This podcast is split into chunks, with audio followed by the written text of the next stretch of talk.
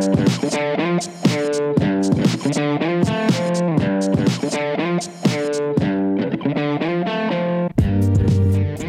to This Week in r slash React.js, where we read you the top stories of the week based on the votes of 95,000 React developers. This podcast is never longer than 10 minutes, so let's get started. This benchmark is indeed flawed. This is a wonderful reply by Dan Abramov to a Medium article written by Arnel Enero that made a benchmark to compare the relative performance of hooks versus HOCs. The benchmark tested rendering 10,000 instances of a component with a side effect that sets state, and showed hooks being almost twice as slow as HOCs. After correcting for a rookie mistake using the development build of React, Dan walks through why you can't blindly translate component lifecycles into the use effect hook because of the different stages of painting and executing. This is also why the benchmarking methodology also has to consider the difference between when use effect and when use layout effect execute. In any case, rendering and updating 10,000 components isn't reflective of common real life usage.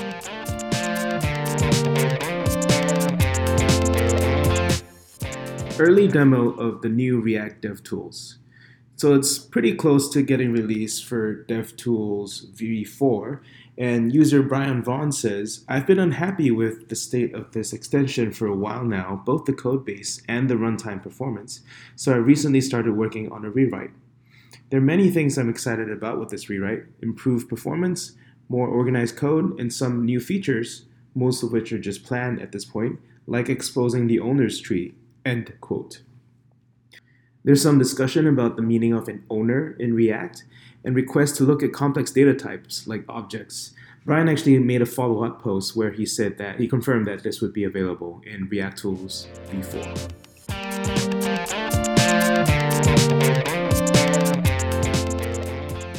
Use dark mode.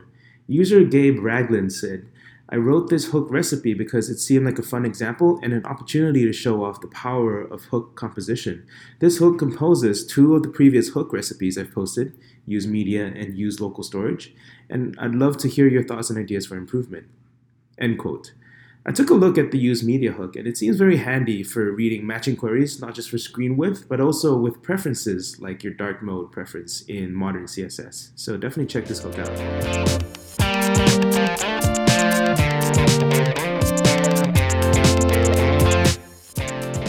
Video tutorial about performance profiling using Profiler and Chrome Performance tab.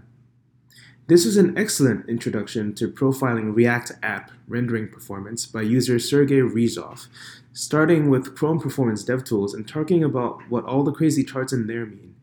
And then it talks you through the rest of the thought process using Brian Vaughn's profiler, using React.memo for components, using useMemo hook for D3 calculation, and Performance.now for analyzing different stages of a calculation a super worthwhile 15 minutes for all your React performance needs.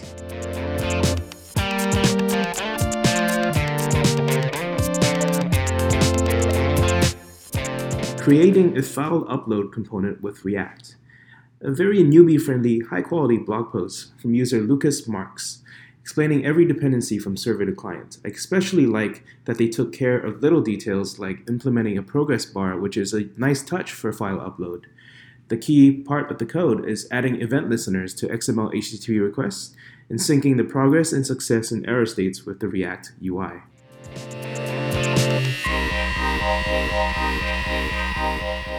Our second segment is projects, where we feature cool open source projects shared by r slash React.js community members. Shards Dashboard React. This was the top project of the week.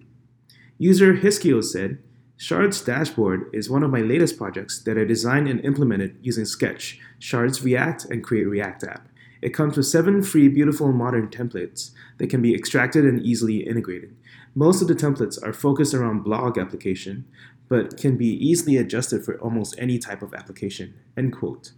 So most people responded uh, talking about how nicely responsive it was on mobile, including the tables, which was an interesting one to do, and the fact that it looks beautiful and different from material design.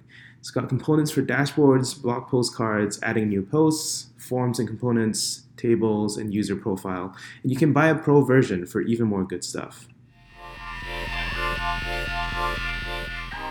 VS Code React Refactor.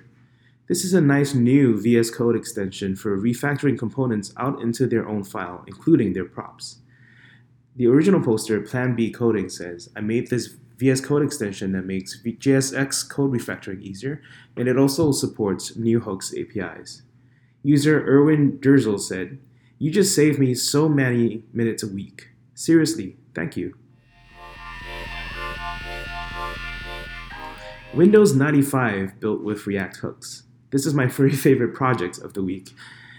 It has a fully working Minesweeper clone, movable windows, and all the graphics are appropriately low quality. When you hit the Win95 start button, it even plays the startup sound.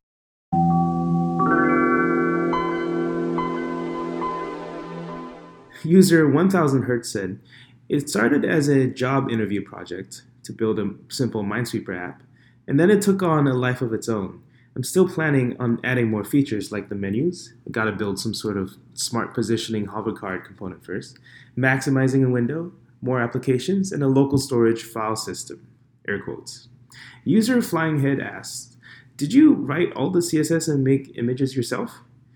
And the original poster replied, Yeah, the whole thing's from scratch. I made all the icon images from screenshots I took of an actual running instance of Windows 95. So, very, very impressive and commitment.